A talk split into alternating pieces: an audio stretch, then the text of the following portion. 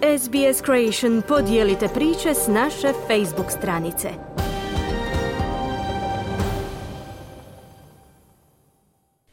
Vi ste uz SBS na hrvatskom jeziku, ja sam Mirna Primorac.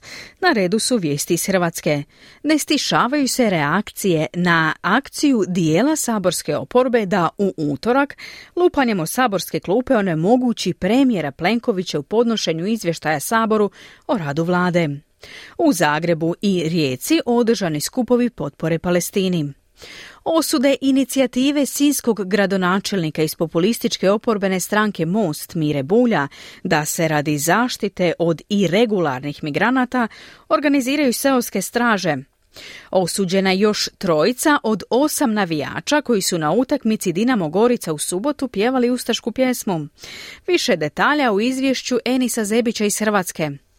Premijer Andrej Plenković i dalje je ljut jer je dvadesetak oporbenih zastupnika utorak, umjesto da slušaju kako se u izvještaju Saboru hvali uspjesima vlade unazad godinu dana, lupalo o klupe. Formalno to je bilo zbog toga što HDZ-ov potpredsjednik Sabora Željko Reiner, koji je vodio sjednicu, nije dao oporbenom zastupniku Marijanu Pavličeku da obrazloži svoj zahtjev za stankom, već je dao riječ Plenkoviću. Saborske službe u srijedu su rekli da su klupe oštećene tamo gdje sjedi tih dvadesetak zastupnika, koji su, kako tvrde, najžešće lupali, iako izgleda da neki od njih nisu ni bili na sjednici, kako god premijer Andrej Plenković dan kasnije. Oni su htjeli oduzeti pravo hrvatskoj javnosti i saborskim zastupnicima da čuju ono što je vlada radila, dakle to je prva politička poruka. Druga je da su poslali poruku rušenja ugleda hrvatskih institucija, a osobito najvišeg predstavničkog tijela, da su poslali poruku hrvatskoj javnosti kako žele kaos i anarhiju. Odgovara Sandra Benčić iz oporbenog zeleno-ljevog Možemo. Njegov bahatluk i bezobraština jučer je do izražaja došla u punoj mjeri i sada naravno krivi koga god stigne za to što mu se dogodilo u parlamentu. Arsen Bauk iz oporbene socijaldemokratske partije. Kolega Reiner se u jednom trenutku iz potpredsjednika Sabora pretvorio u predsjednika kluba HDZ-a, a sjednica Sabora se pretvorila u sjednicu kluba zastupnika HDZ-a. Zato su dobili odgovor. Marijana Puljak iz oporbenog liberalnog centra o pljesku kojim su HDZ-ovi zastupnici pohvalili utorak Plenkovićev govor.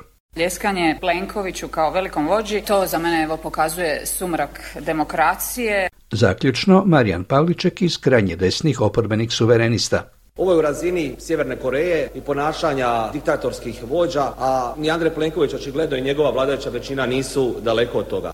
U Rijeci i Zagrebu održani su u srijedu navečer skupovi potpore Palestini u aktualnom sukobu na Bliskom istoku. Na Zagrebačkom trgu žrtava fašizma okupilo se u srijedu navečer oko 500 građana uz transparente koji pozivaju na prekid rata i zalažu se za slobodu Palestine i uz brojne palestinske zastave. U ime inicijative za slobodu Palestine Mina Buženkić.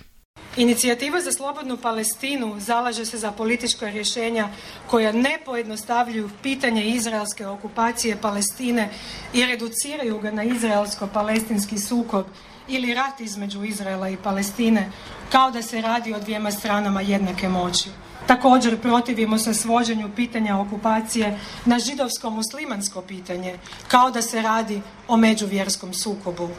Koji su zahtjevi inicijative?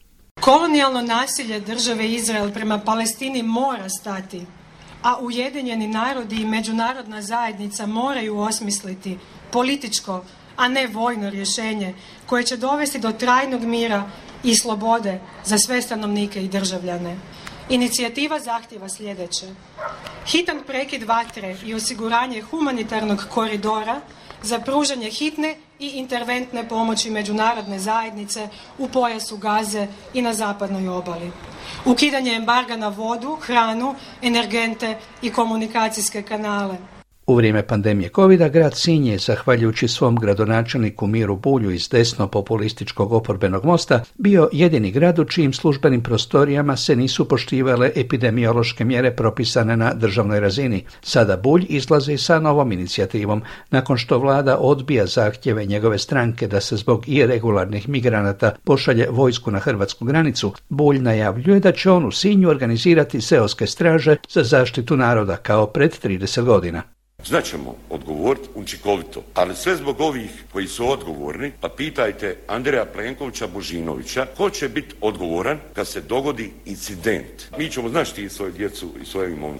Iz Buljeve stranke ga podržavaju, ali drugi ne. Predsjednik Saborskog odbora za unutarnju politiku i nacionalnu sigurnost iz oporbene socijaldemokratske partije Siniša Hajdaš Dončić. Pa ja mogu jedno apelirati na političare, oni koji misle da su političari da to ne rade. Dakle, drugog instrumenta nemam. Mislim, to se ne radi. Ne stvara se atmosfera straha u društvu. I drugo, niš, manje da pozivati ljude da se naoružavaju, šta može pucati jedni po drugima. Pa mislim, pobogu u 21. stoljeću postoji policija koja štiti javni red i sigurnost. I mislim da to je ono, treba biti konsenzus svih mainstream političkih stranaka, kako bi se reklo. Ministar unutarnjih poslova Davor Božinović iz vladajućeg HDZ-a kaže da je bolji politikant. Takva inicijativa nema nikakvo uporište u zakonu, ali ja i ne doživljavam osim kao jedno politikanstvo, pokušaj prikupljanja političkih bodova. To nije dobra tema. Previše je tu populizma, a ovo su pitanja nacionalne sigurnosti, ovo su ozbiljna pitanja i tu nije dobro širiti informacije koje nisu ničim potkrijepljene, koje nisu točne. Od ukupnog broja ilegalnih prelazaka ove godine u Republiku Hrvatsku 1,43% otpada na Splitsko-Dalmatinsku županiju. Nakon što su utorak na uvjetne zatvorske kazne i zabranu prisustovanja utakmicama Dinama i Hrvatske nogomete reprezentacije osuđena petorica navijača koji su 21. listopada na utakmici Dinamo Gorica u Velikoj Gorici pjevali ustašku pjesmu i razvili transparent sa stihom iz te pjesme, u srijedu su osuđena još trojica pjevača i vikača, glasnogovornik suda u Velikoj Gorici Ivan Turčić. Svi okrivljenici dobili su uvjetne kazne zatvora u trajanju od 60 dana sa rokom kušnje od godinu dana. Također okrivljenicima su izrečene i zaštitne mjere, zabrana prisustvovanja na športskim natjecanjima na području Republike Hrvatske i u inozemstvu kada igra hrvatska reprezentacija, odnosno naši klubovi. Odvjetnik jednog od osuđenih Hrvoje Lukavec kaže kako su kazne očekivane, ali da bi zakon trebalo precizirati vi nemate kvalitetno zakonodavstvo kao što ga ima Njemačka i Austrija koja je strogo propisala koje su radnje kažnjive.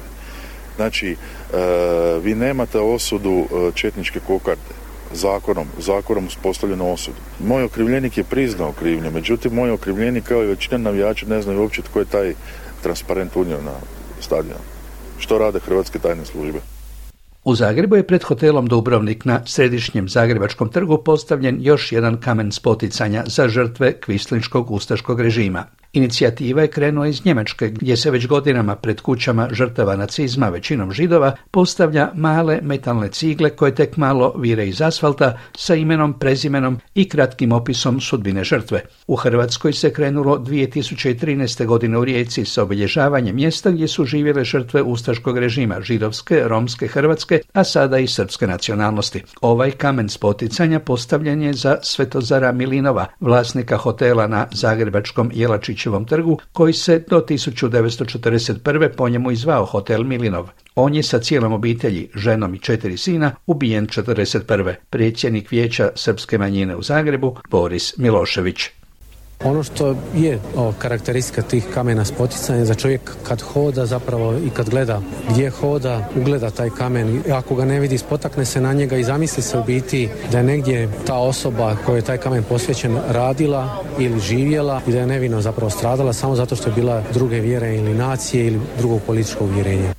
Pred kraj povičaju tečaj nekoliko najzanimljivih valuta po kursu privatne Zagrebačke banke. Za 100 švicarskih franaka mogli biste dobiti 101 euro, za 100 britanskih funti 110 eura, za 100 američkih dolara 90 eura i za 100 australskih dolara 57 eura. Obrnuto, za 100 eura mogli biste dobiti 91 švicarski franak, 84 engleske funte, 102 američka dolara ili 160 australskih dolara i sljedećih nekoliko dana bit će ovdje ugodno vrijeme, ali i malo kiše i nižih temperatura primjerenije ovom datumu u listopadu. Jučer je na primjer na Kvarneru i u Zagrebu bilo po danu isto plus 22, a u Vukovaru u Slavoniji bilo je plus 27 stupnjeva Celzija. E to već nije ugodno, ni normalno. Toliko za današnje jutro, čujemo se za sedam dana, a sada natrag u studio.